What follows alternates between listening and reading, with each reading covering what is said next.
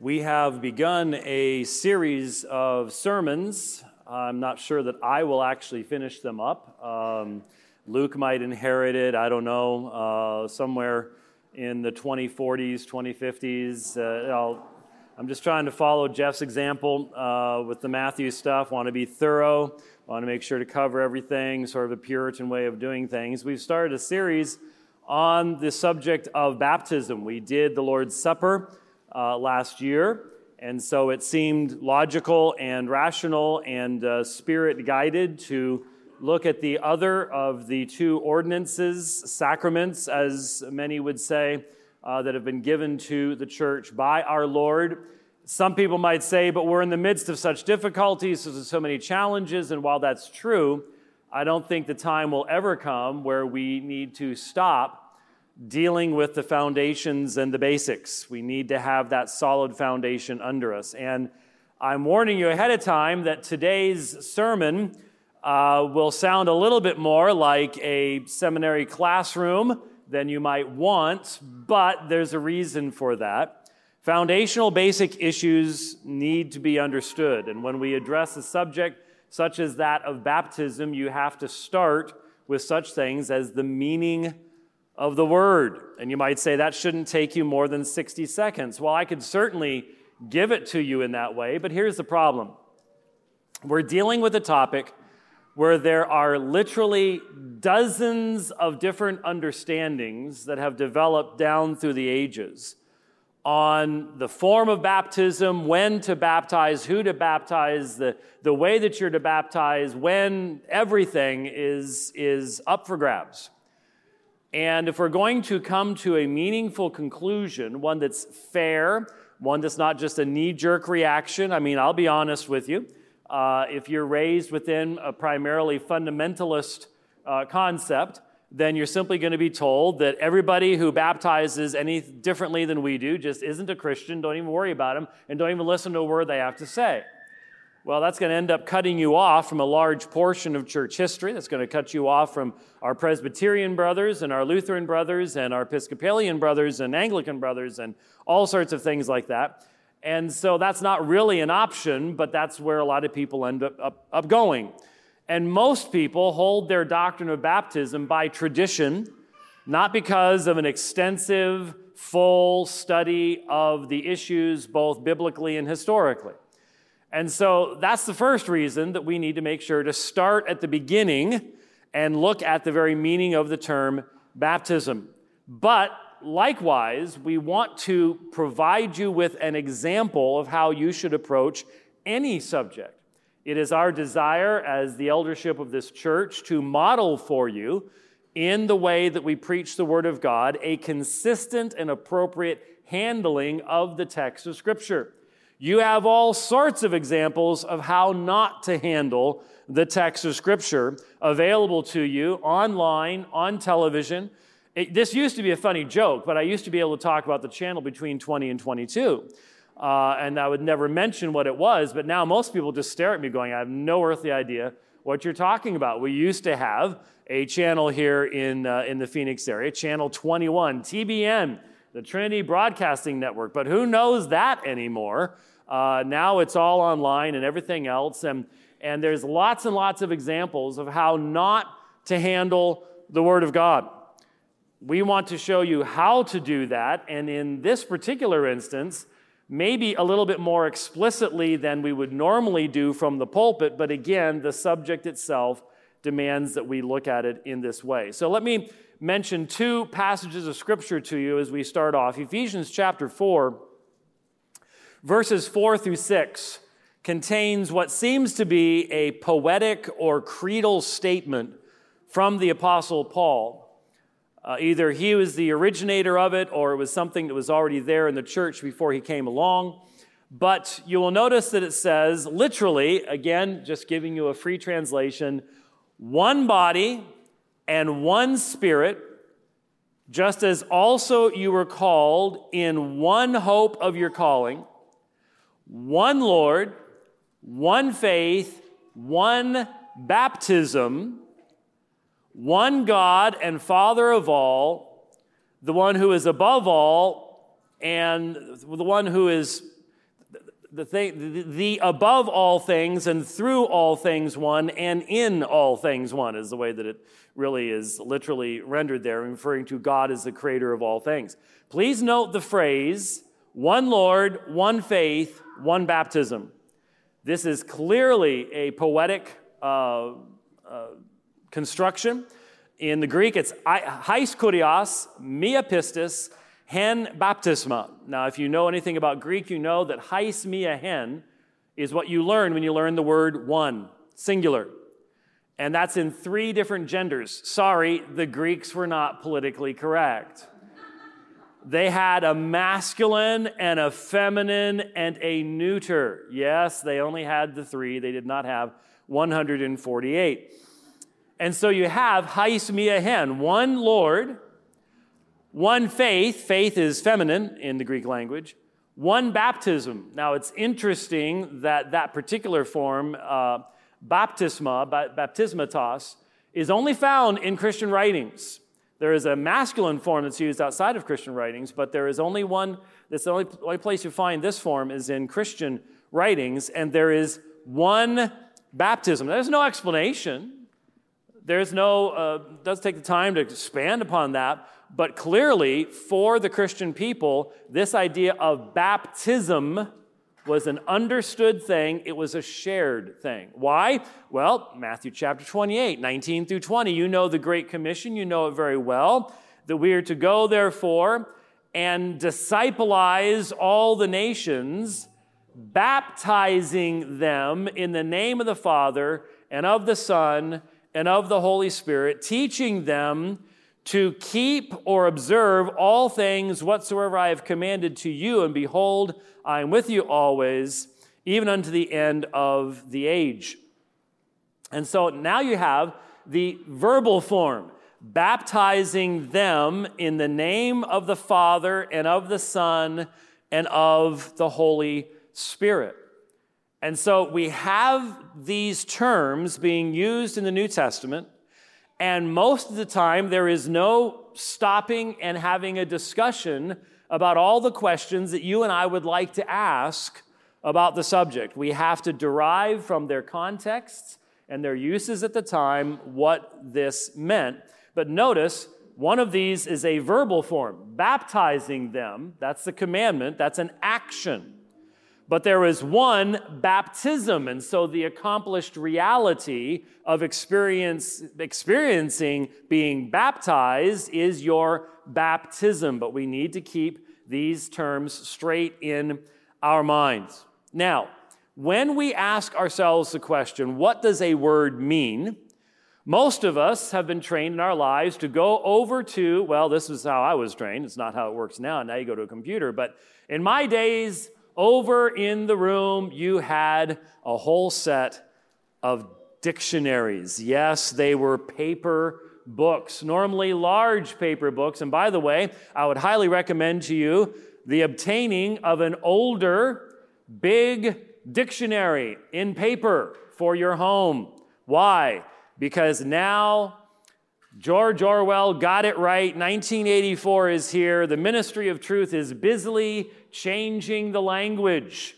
Uh, we've even had situations where uh, the definition, for example, of, of herd immunity in regards to COVID 19 has now been changed from this past summer on the WHO website to December. And now it has a completely different meaning. And this is happening all men, women, uh, dictionaries are changing the very definition of what man and woman means. Go get yourself something from before 1950, and it'll do you, it'll do you good. Uh, you'll need to have it in your home uh, because if you got on your device, they can change it there too. So you might want to do that. That's how most of us look up what a word means. But that, how did they get the meaning? I mean, if they can change the meaning, then are all the meanings of words just completely malleable? And isn't it true that languages develop over time? Well, certainly they do. And certainly there has been, for example, in my own lifetime, uh, there was no problem back when I was a kid uh, to sing the Christmas song and it mentioned gay because have a have a the gay old time and things like that because when I was a kid that meant happy That meant smiling, that meant uh, laughing. That's not what it means anymore. And so there are changes over time. Documenting those changes can be very, very helpful. But when we talk about a word that was used 2,000 years ago, how does anyone know what it meant? Well, this is extremely important. And even young people, you can tune into this. This is extremely important. You can understand this. Anybody can understand what I'm about to explain to you. And in learning this, you will be, we are giving you, we're giving you a Christmas gift today. Uh, because Christmas really isn't over. You may think that it is, but remember, it's a Christmas season. It goes from December 25th to January 6th. 12 days of Christmas, all that type of stuff. Uh, so if your wife has already pulled down the Christmas tree, shame on you. Anyway, um, hasn't happened at my house. So it has happened in the past, but not, not, not this year. Anyway, we are giving you a Christmas gift, a set of tools that you can use to understand the meanings of ancient words. And that's what we have. There, we even have a beautiful song about ancient words, the ancient words of the text of Scripture. You, as an individual, need to understand these things. Yes, you do not have to depend upon others. You can understand these things. So, what do I refer to? Well, let's talk about the word baptism. The problem with the word baptism is that we are not translating it, we have transliterated it. Because the Greek words we're looking at are bapto, baptizo, baptismatos is the genitive form, baptisma, and baptismos, which is a masculine form. You can hear the same root in all of these, and that's what we have in English baptize or baptism. We didn't translate it, we transliterated it. That means we just simply brought it wholesale over into the English language. There's a lot of words that we've done that with. Our English language is a is a mix mash. It's just got so many different things of uh, coming in from Greek and Latin via German and, and all sorts of other sources uh, that a lot of our words are that way, but this is a particularly unfortunate one. Uh, because it doesn't do much good to look up, you, you know, you open up your Greek dictionary and you look up uh, baptizo and it says to baptize. Well, thank you very much. That I had no idea. Uh, well, what does that mean? And so when you are looking at any word, whether it's, uh, for example, um, in the beginning was the word, the term logos in Greek. If you look up logos, you will probably be shocked to discover that has a wide range of meanings. A wide range of meanings. There are other words that have very narrow words, they're very technical, they can only refer to one thing. And so when we talk about a word, here's something that uh, kids quiz your parents on this. When you get in the car on the way home, ask, see if you're, see if you're, find out if your parents were listening as well as you were. Okay, kids? Every word has a semantic domain. Semantic domain. That would really work in Scrabble too, wouldn't it? That'd be a, that'd be a good one to remember. It's two words semantic domain. Now, what does that mean? You could picture it as the range of possible meanings associated with that particular word. And then when an author uses that word, what the author does is finds a particular portion of that range that fits what he wants to say.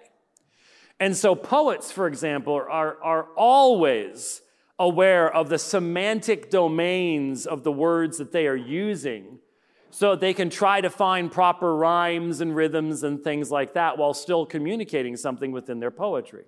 That happens a lot in, for example, the Old Testament in the Psalter. And so every word has a semantic domain. And that semantic domain can develop over time. So, when we see the earliest uses of bapto, and bapto is the most primitive form, that's the most basic form of the term we're looking at. When we see the most basic, uh, earliest uh, appearances of this term, it simply means to dip or to immerse primarily in a liquid. Okay? So it means to dip or immerse in a liquid. So it is used of a ship sinking. Well, that will immerse the ship in water, won't it? Yep, if your ship sinks, it has been baptized. Uh, hopefully, not the way we baptize. we don't want you to bubble. Uh, so uh, we, it's pretty quick, but uh, that's, that's its basic meaning is to dip and to immerse. It is a plunging into normally a liquid medium. Now, it's interesting that fairly quickly, bapto began to expand its semantic domain. Why? Because how would you change cloth from a bland color into a beautiful color? Well, the process is called dyeing. And I'm actually old enough to remember have you ever seen a tie dye shirt? I remember the, the 60s and the 70s. I was, I was, I was alive then. Uh, my parents wouldn't let me have a tie dye shirt because that's what hippies wore, and we weren't allowed to do that. So uh, that was something John Denver would do, and you don't want to do anything with John Denver. So even though I know all of his music now. But, anyways, um, you would dip the cloth into the dye and then remove it, and that would change the color. And so, bapto, that's it would be the immersion of the, the cloth. Then, when you bring it out, it has now been dyed. And so, many authors, many writers simply began to use bapto to refer to the whole process of dyeing and staining something a particular color. But the meaning of the word didn't change or disappear because it was still there at the root. How do you dye something? Well, you have to immerse it. You have to put it all the way in. You never dyed something by doing this number at it. You know, that's that's that, that that's, uh, that's just going to get you a bunch of, that's going to get you modern art, is what that's going to get you. It's going to get you lots of money at a museum someplace. Look, you just threw a bunch of paint on it. It's great, wonderful. But anyway, uh, the ch- meaning of the word does not change, even though its use can be expanded in a way like that. And so, bapto means to immerse, to dip. It was also used of when you would create a sword and you've seen the process of hammering the sword into shape, and, and you're using the bellows and the heat. And then when you want to temper that steel and you want to make it strong, you plunge it into the water. Again, you don't just you know you know spray a little water on it you plunge it into the water you are immersing it and this becomes also a part of the utilization of that kind of, of term then you have uh, the term baptismos, which is a baptism. So instead of bapto, which is a verb, baptismos is a noun, but it's a noun based upon a, a verbal concept or a verbal idea. And so you have washing, cleansing, and this is where you start getting this used in the sense of a religious concept um, of. Uh, washings that would result in being cleansed and putting you at right relationship to a deity that could happen in some of the Greek religions. It certainly is used in some aspects within Jewish law.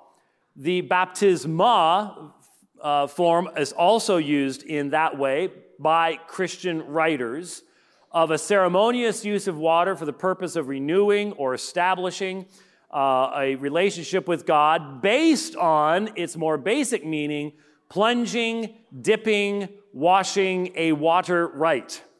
And so the meaning doesn't, the basic meaning doesn't disappear, what it means to immerse or to plunge, but you can have metaphorical uses. So, for example, uh, we would talk about someone drowning in debt, right?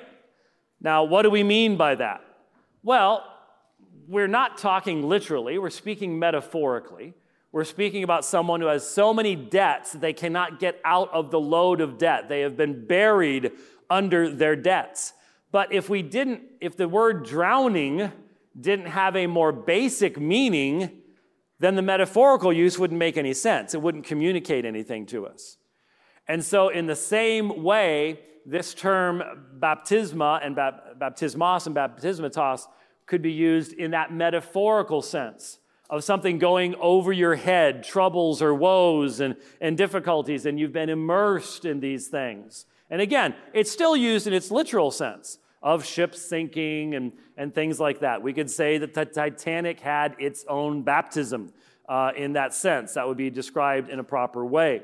And finally, we get to the verbal form that we have in the New Testament, baptizo, which is baptize, the, baptizing them, the name of the Father, Son, Holy Spirit. That's what we have in Matthew chapter 28.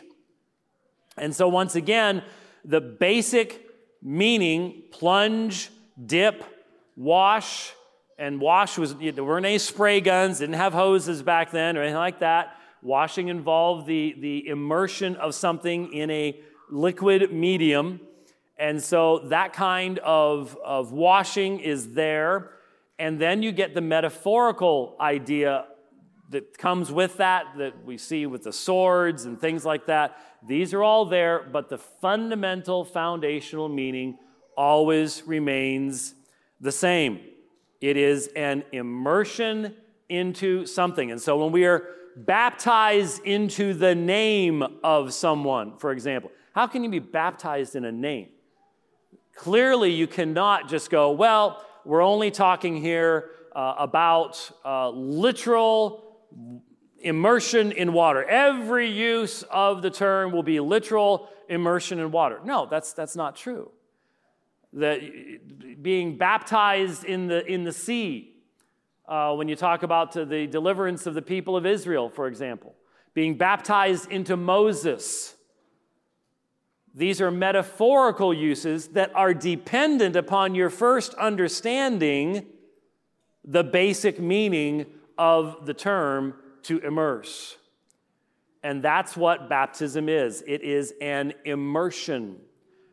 It, we cannot just stop there and say every word's going to be that way. In fact, I remember very clearly uh, when I was very young, I remember hearing someone, and you may hear this as well, uh, teaching that when you, when you study the Bible, what you do is you find the first use of any word. First use of any word. And whatever its meaning is there will be the meaning through the rest of the Bible. I remember being very clearly, I was in a class, I, for some reason, I remember what the classroom looked like. Uh, and I thought, well, that's interesting. That would be really neat and easy if, if that's really how it works. But I can assure you, that is not how it works. And no one translates that way, no one interprets that way. It would create and it would just create absolute chaos. But there are those who present the idea that there are these simplistic mechanisms because the Bible's different than anything else. No, the reality is that the Bible is communicated in human language. And different writers wrote in different ways, they had different styles. And so we have to look at any term that is used. And is it appropriate to talk about a biblical meaning of baptism? Of course. But there's also an appropriate way of speaking of Paul's use of that term. There's a Old Testament use, a New Testament use. For example, um, in uh, I believe it was. Let me see if I can find it here. Uh, where did I? There did it go? Leviticus chapter 4, I believe it is.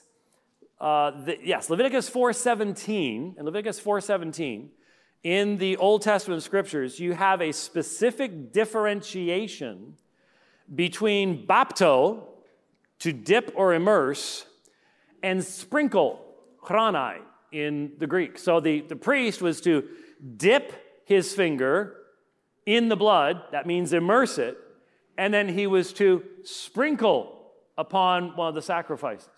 Two different terms that are being used there because it's two different things. He wasn't immersing his finger in the sacrifice, he had immersed his finger in the blood, and now that that blood is on it, he then can sprinkle some of that blood off. So the, the text itself actually differentiates between this kind of, of, of an idea in the mind of the author. And this is important for us to be able to understand we need to recognize that words have basic meanings. And then authors can choose where in that, what's the term, kids? Semantic domain, they want to place their usage. And you normally do that through context. The context of the sentence, the context of the paragraph, however, however it is you're expressing what you want to express. And so, logos, for example, oh my goodness, wide, wide variety of meanings. And so, when we have John saying, in the beginning was the logos, then we need to look at John 1 1 very carefully. We need to look at the time frame, and, and that's how we determine what his meaning is for that particular term. There are no simple ways around this. Um, some translations that are a little bit more paraphrases than literal translations will do some of this work for you, but you have to trust the translators at that point. I think the best place for that type of interpretation to be done is right here in the church, in the preaching and teaching of the Word of God, but you have to do it in your own studying as well. Every one of us is called to understand these basic things. So, what's the meaning of baptism? It means to immerse, it means to plunge, it means to dip, and hence, by use and metaphor, can become to, to dye, to temper steel, a ship sinking. We understand the basic definitional core then gives rise to less literal and metaphorical uses. Within the church, then, the question is going to become when we talk about the actual act of baptism, should we stick close to the original meaning of the word, or should we feel a great freedom to expand that out in, into many different types of, of actions?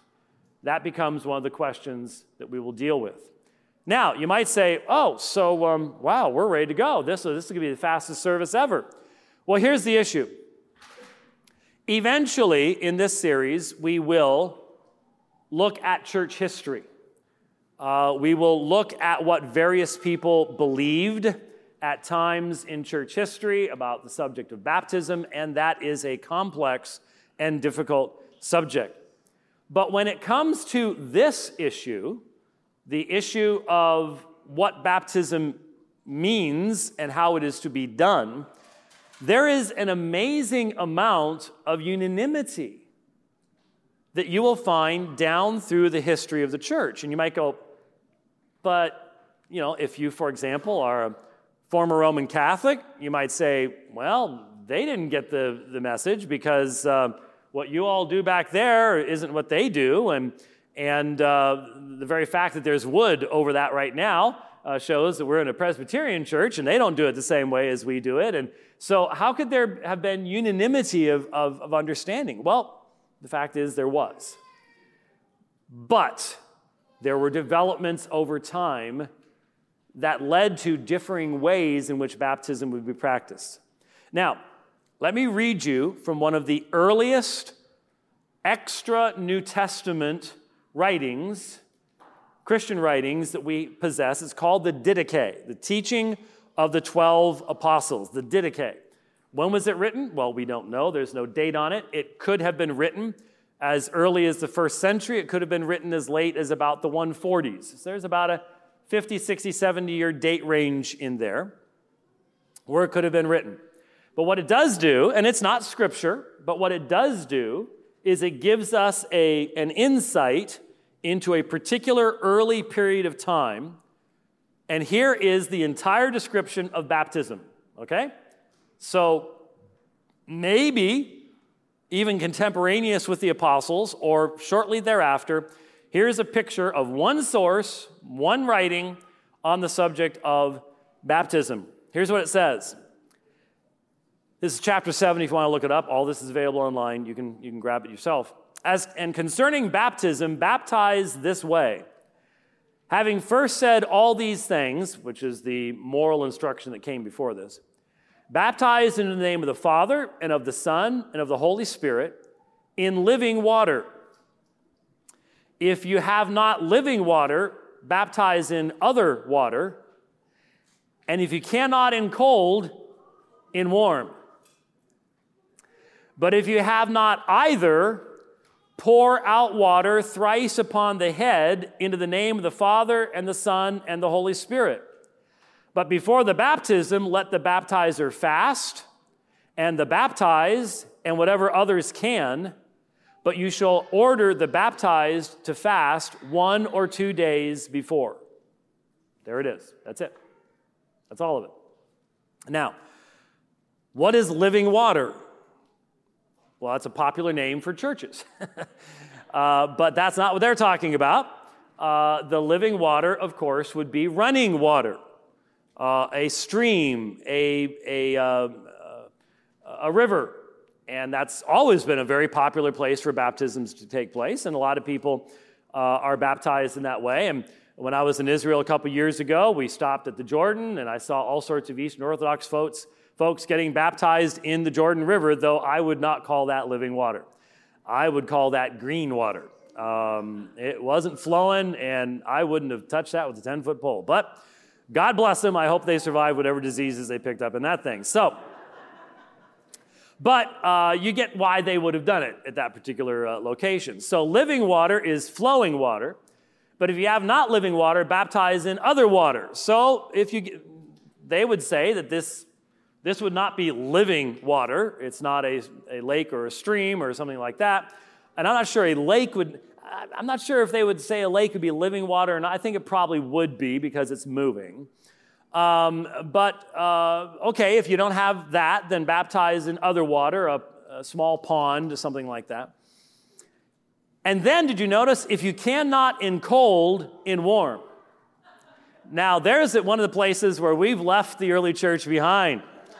Uh, we have a heater, doesn't always work. And certainly in July, right, cold water, where are you going to get that at? Uh, down at Circle K, all right, fine. Um, but from their perspective, cold water was best, not in warm water.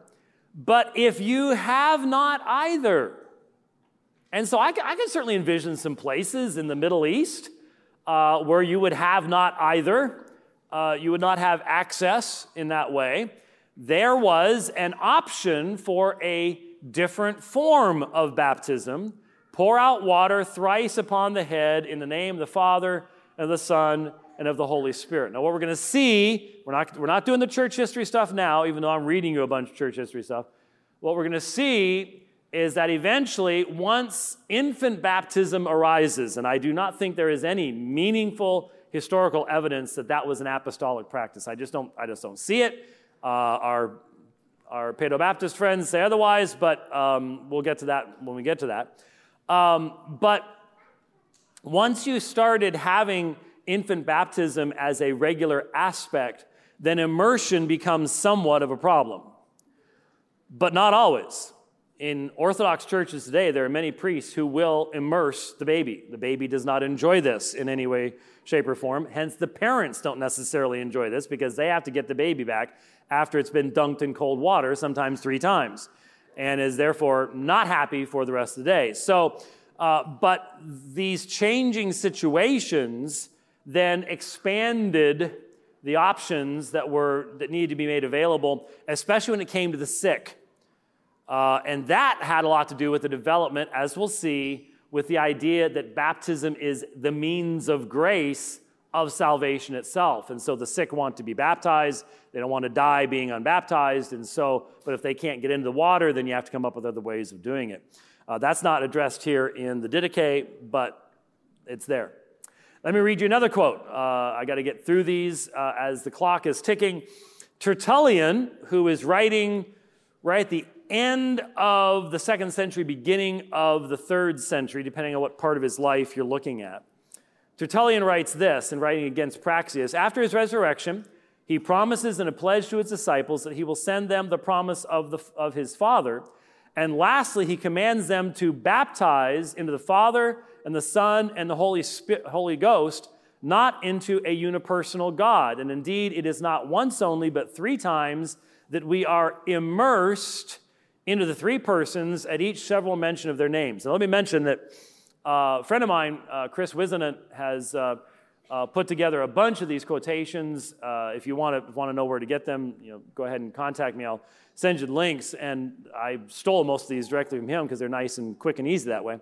Um, but, uh, and I didn't bring it with me, there's, there's a huge work uh, by Ferguson. It's 954 pages long on baptism in the early church if you really, really want to get into it. Um, I can give you the Amazon link to that. Like I said, it's, uh, it's uh, not only really deep 954 pages, but it stops most bullets too. So it has, has other uses. Just seeing if you're all still awake. I'm not sure all of you still are at this point. But notice what Tertullian says. Uh, not only do you have baptism name of the Father, Son, and Holy Spirit, why do I keep emphasizing that? Because some Unitarians will say that they don't think that was originally a part of the Gospel of Matthew. There is no evidence of that. There's no manuscripts that we have that don't have it, et cetera, et cetera. It is always there. But notice in this instance, Tertullian is arguing against Unitarianism, a unipersonal God. But what does he say? We are immersed into the three persons not once, but three times. It was very common in the early church to be baptized trine three times.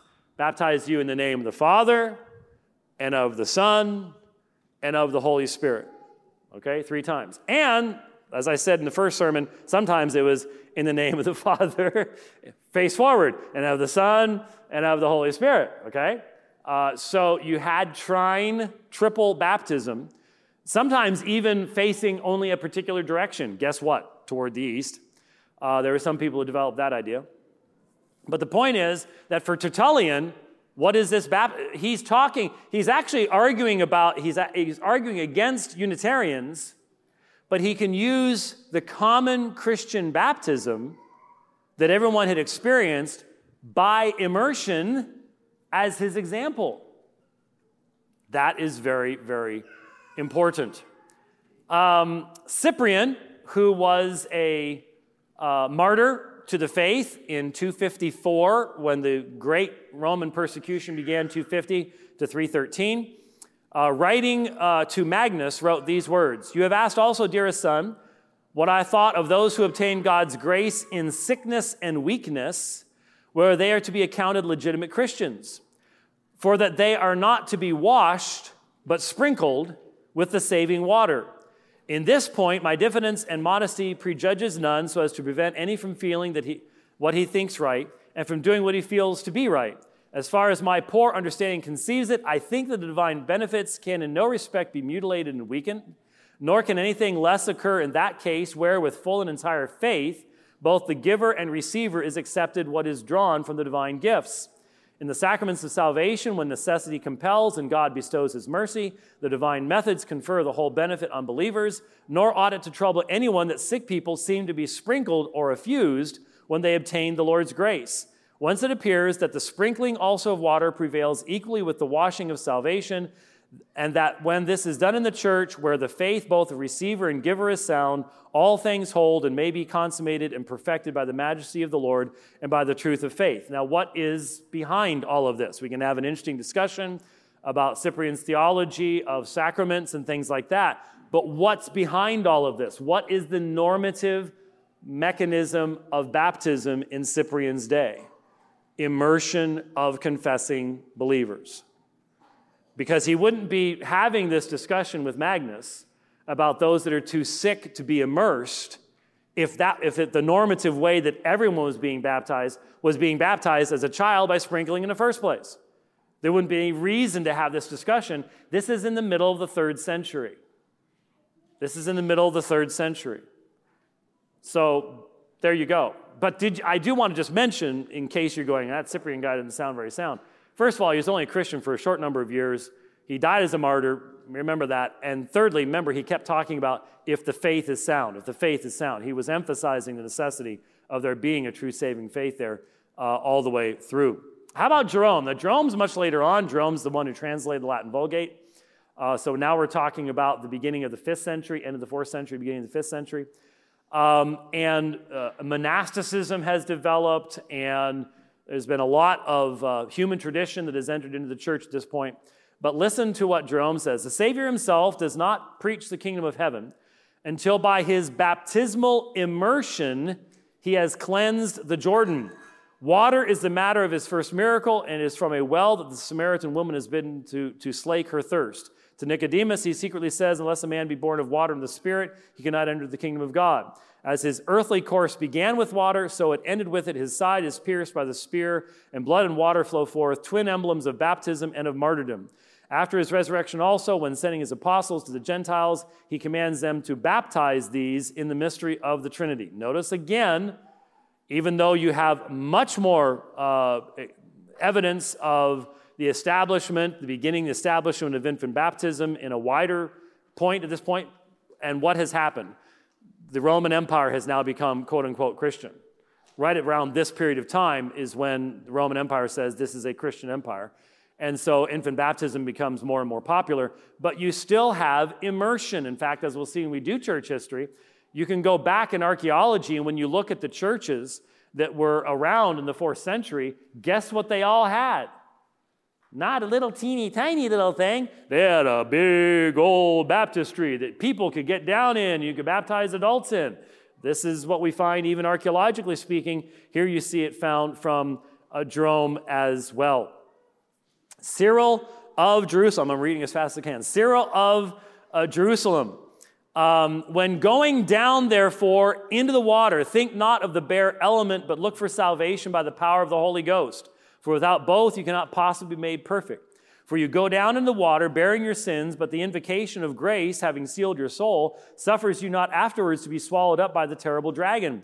Having gone down dead in sins, you come up quickened in righteousness. For if you have been united with the likeness of the Savior's death, you shall also be deemed worthy of his resurrection.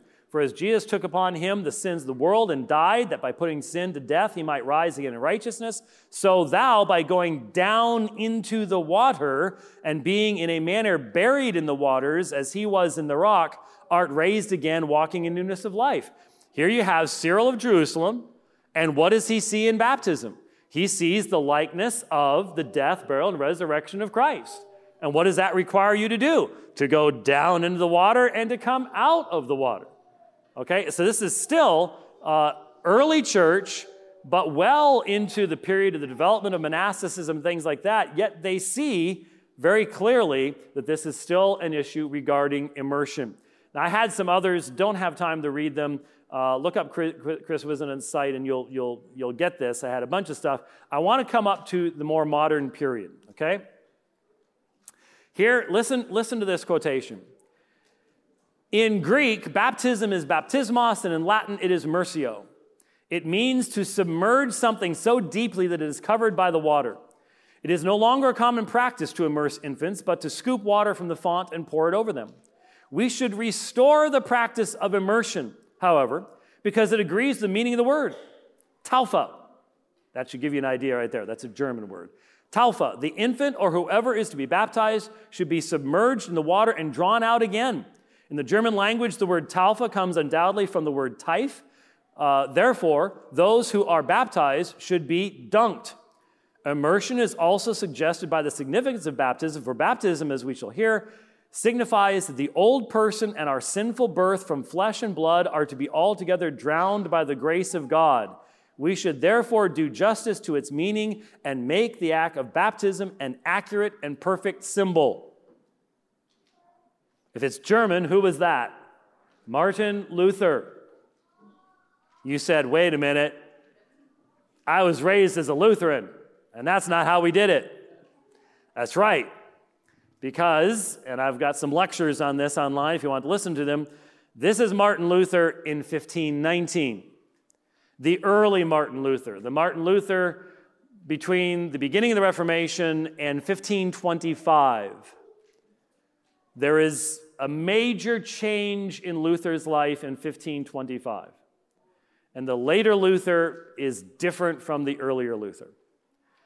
And I don't have time to develop that right now. As I said, I did a, an entire discussion of the two Luthers uh, back in uh, November, December, uh, a couple years ago, of 2017. And you can find that online. But the early Luther even said that we will never have a pure church unless we baptize only those who make profession of faith. He played with the idea. 1525 changed it all. 1525 was the peasants' revolt.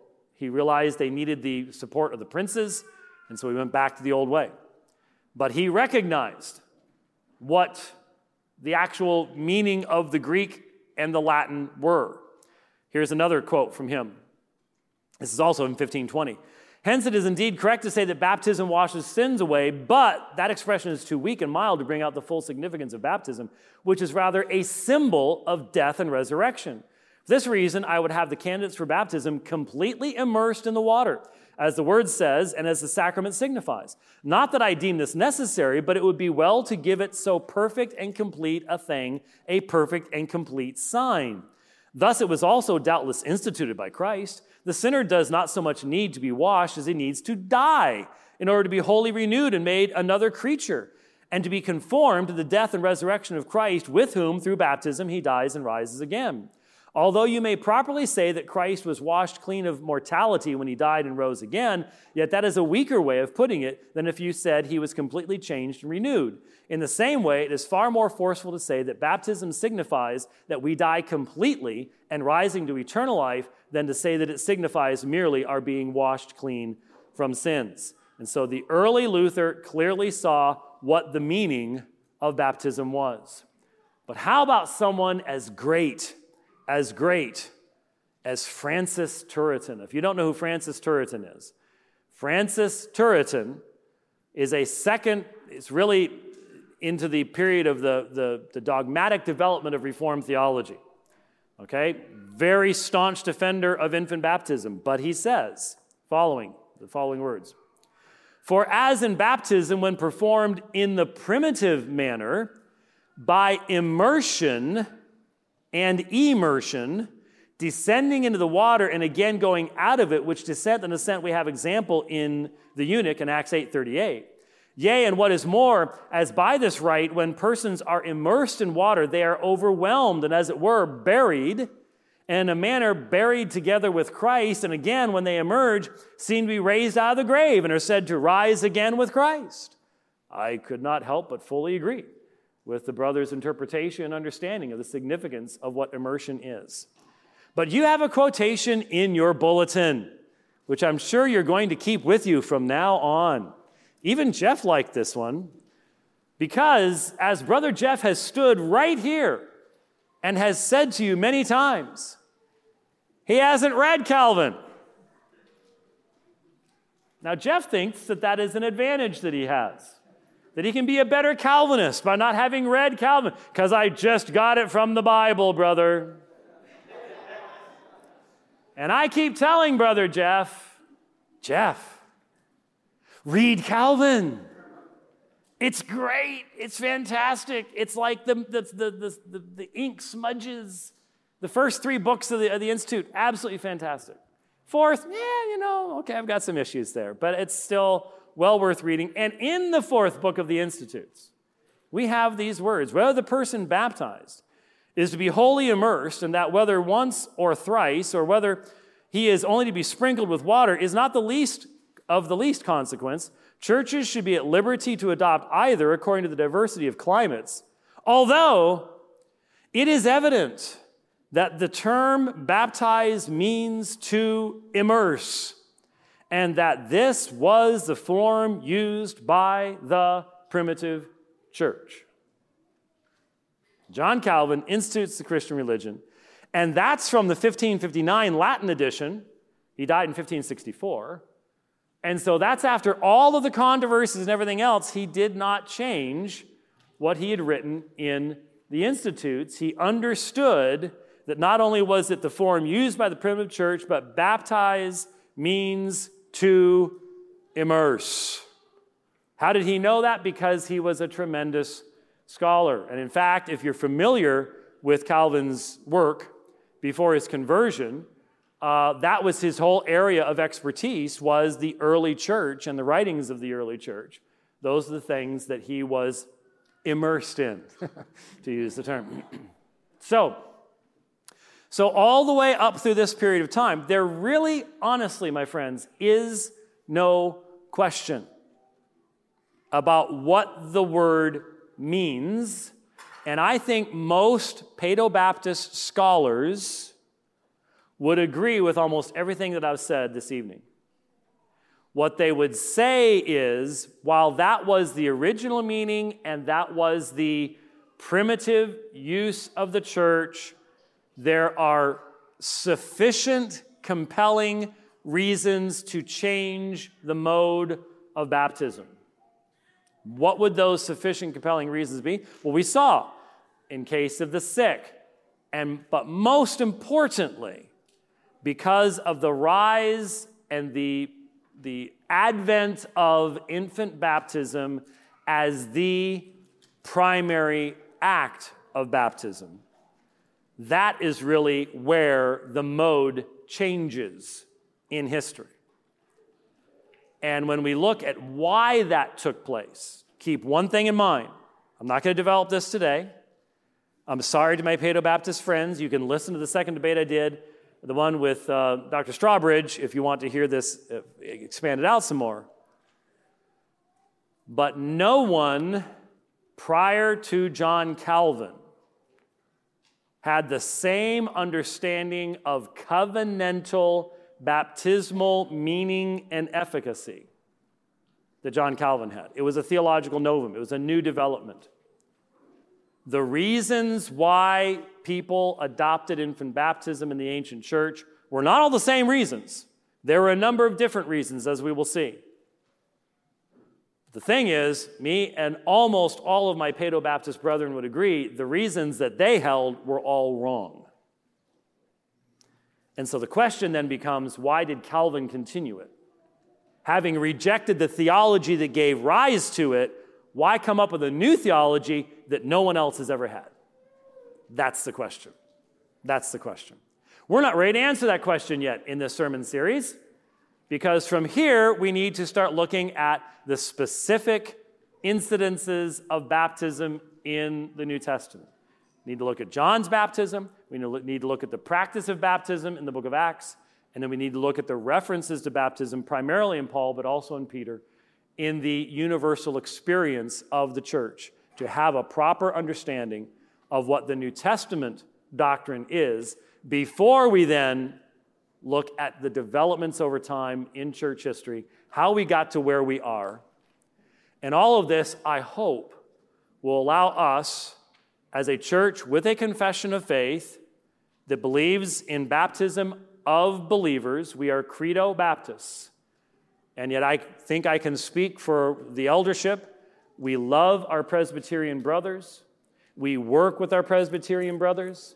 I am so thankful that when I debated Pastor Bill Shishko of the Orthodox Presbyterian Church years ago on Long Island, the Wednesday night before we debated, he had me preach from his pulpit on the doctrine of justification by faith alone. So, what happens? You have people who jump over to one side that says, well, that means it doesn't matter. Let's not even talk about it. I don't think that's true. And on the other side, you have the people that say, You people are compromisers. That's papalism. You should, you should be evangelizing those folks. Okay? You've got two extremes.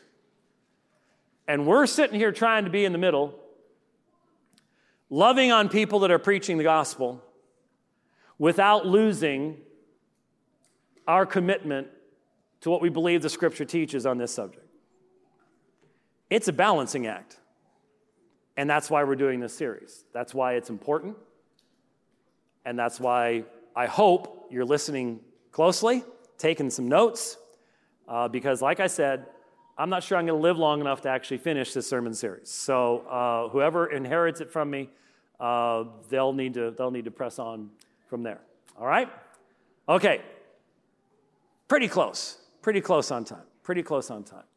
All right, let's uh, close word of prayer, then we are going to have the Lord's Supper together. Father, we thank you so much for this time when we have been able to, without distraction, without interruption, to look at your word and consider what your word teaches, to consider certain truths about how we can handle your word aright so that we are truly listening to you speak, not to our past traditions.